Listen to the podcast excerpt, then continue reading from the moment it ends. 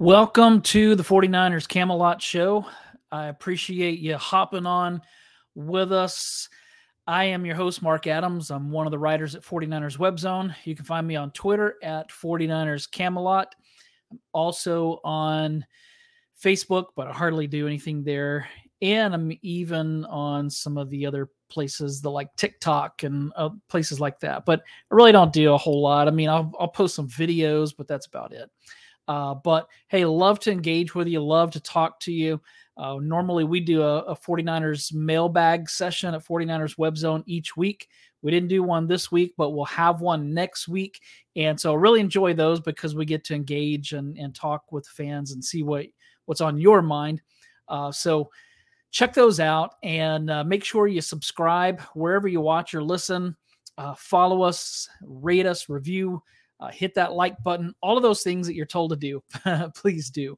So a week from uh, from to from yesterday, August the eighth, we are releasing a a podcast series called "The Hall of Fame Case for Roger Craig."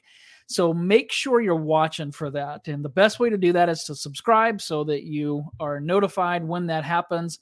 But uh, we're making the case for Roger Craig. I wrote an article last year about this and talked to several 49ers greats like Joe Montana, Steve Young, uh, Ronnie Lott, guys like that. And so this this year we're doing this podcast. We're actually going to be sending it to the Hall of Fame voters, the, the Hall of Fame senior voters. They vote on August the 22nd. And so, what we want you to do is to make sure that you share the crap out of this so that uh, Hall of Fame voters are going to be forced to watch this. I'm going to be uh, sending it to them on social media and I have their email addresses, I have their phone numbers. So we're going to be trying to get them to watch in whatever way they can because we're making a really compelling case that Roger Craig should be in the Hall of Fame. So make sure you are ready to watch that next week when it comes out. So I wanted to talk a little training camp uh, because that's probably why you're here, not to hear me ramble about other things, but you want to find out what's going on with the 49ers training camp. So uh, this is Wednesday, and they are the 49ers are off today. Uh, so they'll come back to practice tomorrow, uh, Thursday. Uh, but uh, I want to talk specifically about the previous two padded pra- practices. They've only had two padded practices so far. And so I want to just talk uh, through some news and, and some observations from those practices. So let's get into that. Uh, we're talking Brock Purdy. You know, Brock came out and he's rusty, and some people were criticizing him for being rusty right off the bat. But look, he hadn't thrown a ball uh, in, in a situation where he had – defensive players and offensive players and and people like that uh, you know in a practice session he hadn't he hadn't done that in, in months and so that was to be expected but it sounds like he's starting to knock some of that rust off matt maiocco said that on tuesday purdy was 8 of 10 on 19 reps with the first team offense and purdy said that uh, that his arm feels good and and so that's all good news i'm glad to hear that he's coming along so, what about Trey Lance? From everything that I keep hearing, is that he's looked really good lately. Uh, that he's throwing some lasers out there and with more accuracy. Uh, but the interesting thing is that some people aren't reporting it that way. There are some that are, are going against the, the the current. You know what? Like when everybody is saying, "Hey, Trey Lance looks good," he's doing this and that. There's still some out there who are saying that he's inconsistent, that he doesn't look good. In fact, I I heard a guy uh, on the radio. I'm not going to say where or who it was, but uh, I heard him today. Uh, but I, I, think it was a, a maybe a, a recording from maybe yesterday, and he said that that Sam Darnold has looked great so far, and that Trey Lance has been really inconsistent. Well, that doesn't match with what I'm hearing from many others. And so, you know, it's it's hard to know when you're not there. It's hard to know exactly what's going on. There are are, are going to be some that are going to see things differently, and that's fine. Uh, but a lot of it's going to depend on, you know, there's multiple fields and who's watching what and how how often you're seeing certain plays or how far away you are, or how close you are And so it's it's going to be normal for people to see things differently. I don't have a problem with that. The problem that I have is that it seems like there are some people who just can't say anything positive about Trey Lance. And so I'm not really sure what's with all the hate. I mean, consider this today on the Pat McAfee show, Adam Schefter said the 49ers are very happy with the way Brock Purdy is coming along. All indications are that he's doing very well and he's their guy. So not not really surprising that Adam Schefter would say that, but he has gone on the uh, uh, the the same show, the Pat McAfee show, and said things that weren't positive about Trey Lance. Uh, now today he he actually said something positive uh, on the Pat McAfee show. Uh, Schefter said the 49ers feel that Lance had a good offseason and he's more prepared than he's ever been. They think he's made a lot of progress, and let's see how the rest of this summer plays out. So that's more positive than what we normally hear about uh, about Trey Lance. So I just don't understand why there's so many people that just keep putting Trey Lance down. So you, you even get uh, you know like I, I, listen to Grant Cohn sometimes, and, and Grant, I, I totally agree with him. He he just really feels like the 49ers are against Trey Lance. And sometimes I have to question that myself and say, what's the deal? I mean, why are they why why are they not giving him more snaps? Why is he having to share reps with Sam Darnold, and why is he to an extent sharing reps with with uh, Brandon Allen? It just seems to me that Trey Lance needs to be playing a lot more. He needs to be practicing a lot more. Uh, another thing that Adam Schefter said on the Pat McAfee show uh, said that he reached out to to the 49ers after certain reports had Brock Purdy struggling in training camp. And he said that the 49ers personnel person said, What are they talking about? He looked good. They don't know what they're watching. so that's pretty interesting uh, because really, if this is from early on, everybody said that Brock Purdy looked bad early on because, as I said earlier, he was rusty. That's to be expected. Uh, if they're saying he still looks bad, then then that's different. But that's my guess is that the 49ers are wanting to put a positive spin on everything and uh, and and even probably those early practices when Purdy didn't look that great. Uh, so moving on, there's still no contract extension for Nick Bosa. So he's still holding out. At this point, I'm still not worried. I still uh, am convinced that they're going to get something worked out. In fact, Schefter said on uh, the Pat McAfee show that the 49ers and Nick Bosa don't have an agreement yet, but they're going to get it worked out, and that Nick Bosa will be the highest paid defensive player in NFL history. That's no surprise.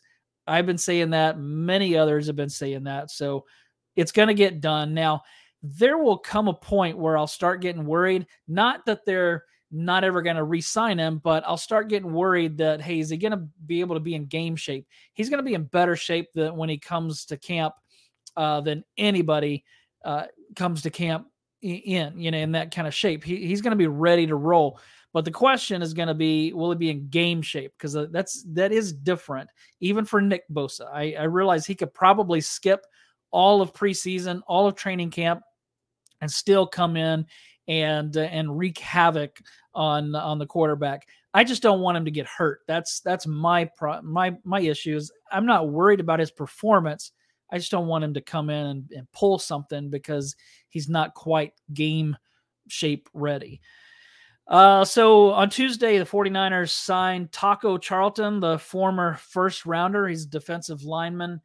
Um, I, I'm guessing that he he probably was signed because of depth uh, since Nick Bosa's not in camp.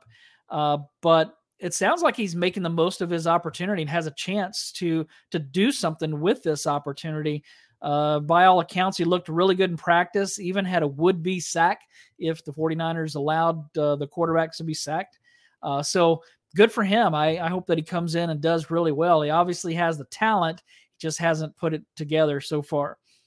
Sounds like Ambry Thomas is looking better than he did a year ago. Um, I think it'll probably make the team. I kind of came into training camp a little iffy. Like I'm not sure if Ambry Thomas is going to make the team or not. Right now, I kind of feel like he will because because reports are that he's doing really well and that he looks good. Um, so I'm going to say now that Ambry Thomas will make the uh, uh, the team. I just I, I think that he's going to be behind some players like Samuel Womack. I I thought that he would be high be behind Darrell Luter Jr. But so far, Luter Jr. has been on the pup list, and so he hasn't really practiced. And so, because of that, I think that this is Ambry Thomas' opportunity to to solidify and make sure that he's one of the top backups um, for the 49ers at corner. So uh, so we'll see how how that uh, how that comes together. One name that I'm really excited about to hear is doing great is Javon Kinlaw. He keeps showing up. Uh, it sounds like he since the pads have come on that he's been unblockable.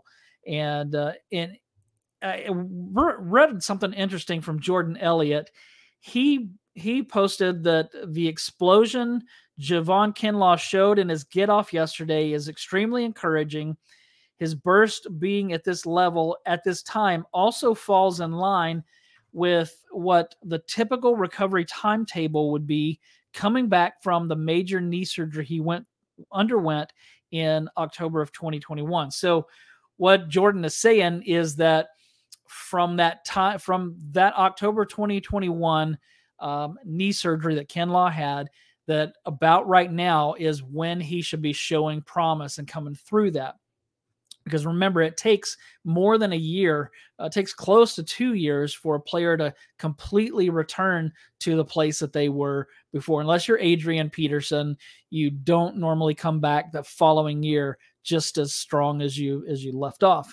So this is really encouraging news. If Javon Kinlaw is healthy, that's a huge boost for the 49ers. They even had him playing some defensive end, which I, I find really interesting. I don't know if they're going to play him there uh, or if they're just kind of moving him around and just kind of trying to get him reps. I, I don't know what they're what they're doing. If maybe he maybe he would be a, a really good defensive end. Um, he has dropped some weight. And so that's going to be an interesting thing to watch. So if he is healthy, and that knee is finally better and he can start to produce like they expected him to. And we got a glimpse of that in 2020, his rookie season. So if he can come through and start performing that way, that could be a huge boost for the 49ers defensive line, which already got a huge boost when they signed Javon Hargrave. Um, also, sounds like Chris Conley, the receiver, is making plays and blocking well keeps hooking up with Trey Lance. John Chapman posted the uh, Lance to Conley connection is real, and Conley is blocking like a true 49ers receiver already. So that's really good news. I still he's a, I, I still think he's a long shot to make the team, but uh, especially when you think about Ronnie Bell being a draft pick, would they would they stash Ronnie Bell on the the practice squad, and then Conley makes the team.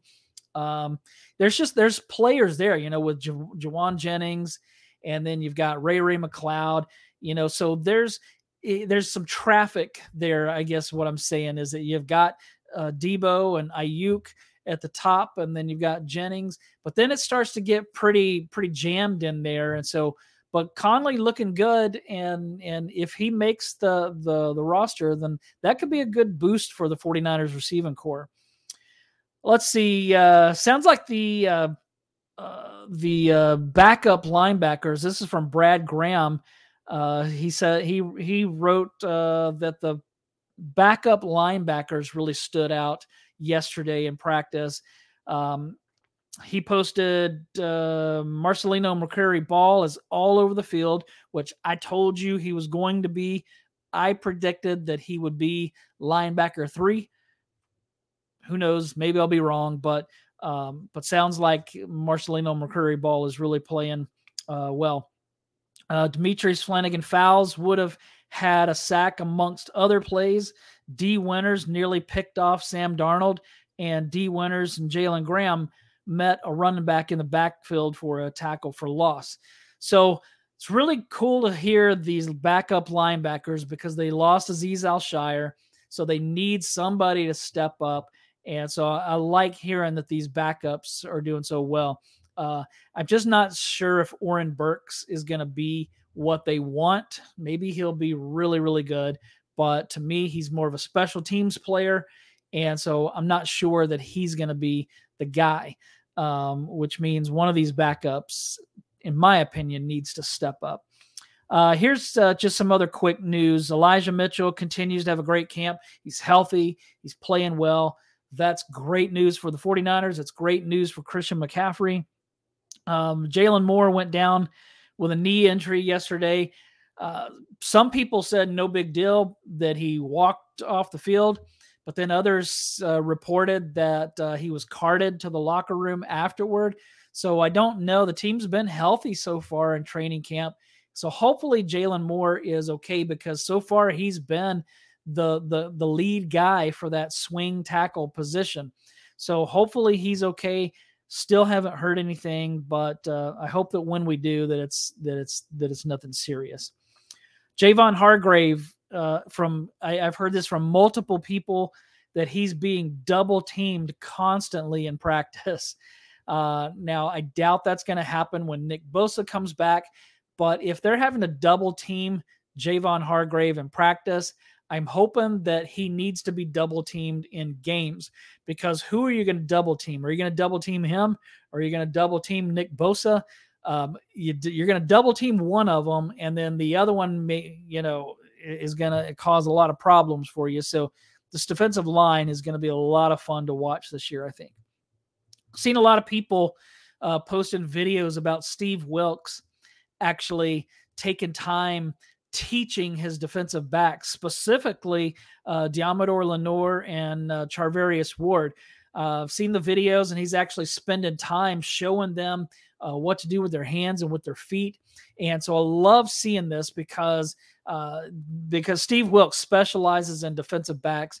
I hope if you if you talk weaknesses on the defense, it's in the secondary. Now, I, I guess the the biggest weakness probably last year was um, the edge rush position opposite of Nick Bosa. Sometimes they didn't put uh, the defensive front didn't put the kind of pressure on on opposing quarterbacks like they should have, and so I think that when you talk uh, secondary, it's probably at this point the weakness of the defense. I mean, maybe maybe that opposing just kind of depends on what Drake Jackson and Clelin Ferrell and those guys depends on what they do um, along the defensive line. But I don't think the pass rush is going to be the weakness this year, especially with Javon Hargrave.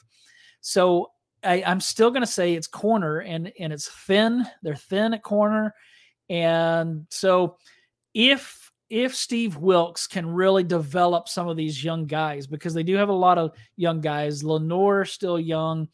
Ambry Thomas is still young. Samuel Womack is young. Luter is a rookie. Um, so, uh, and then they they have some undrafted guys in there uh, that that I think uh, they expect some good things from. So if he can develop these guys, that's going to be really really cool to see. Uh, and and if that secondary can, especially the corner positions, can get to a point where they're not the weakness, then this defense is going to be absolutely ferocious. Uh, and then, of course, the news is that Jake Moody keeps nailing field goals. He's hitting long ones. And uh, Matt Barrow said that he not only is hitting them, he looks smooth doing it. Uh, so that's uh, that's what you want to see. Now it's we're we're not in games yet, so uh, that's that remains to be seen if he can do it when the pressure's on. But uh, from from what I, I hear, he's he's money moody for a reason. Uh, that he just has nails even when the pressure's on. So that's all that I have for today. Just a short uh, podcast. Uh, again, look for our podcast series that starts next week. Uh, the the Hall of Fame case for Roger Craig. I think that that's going to be a compelling argument, and hopefully, this is the year that Roger Craig gets in. And so, going to be uh, trying to to round up some guests here. Recently, I've gone a couple of weeks without anybody, uh, just because I know everybody's busy with training camp. But I'm going to try uh, next week to have somebody on. So keep on watching and uh, appreciate your support. Make sure you rate, review, and follow the 49ers Camelot Show. Everybody had a have a good day out there.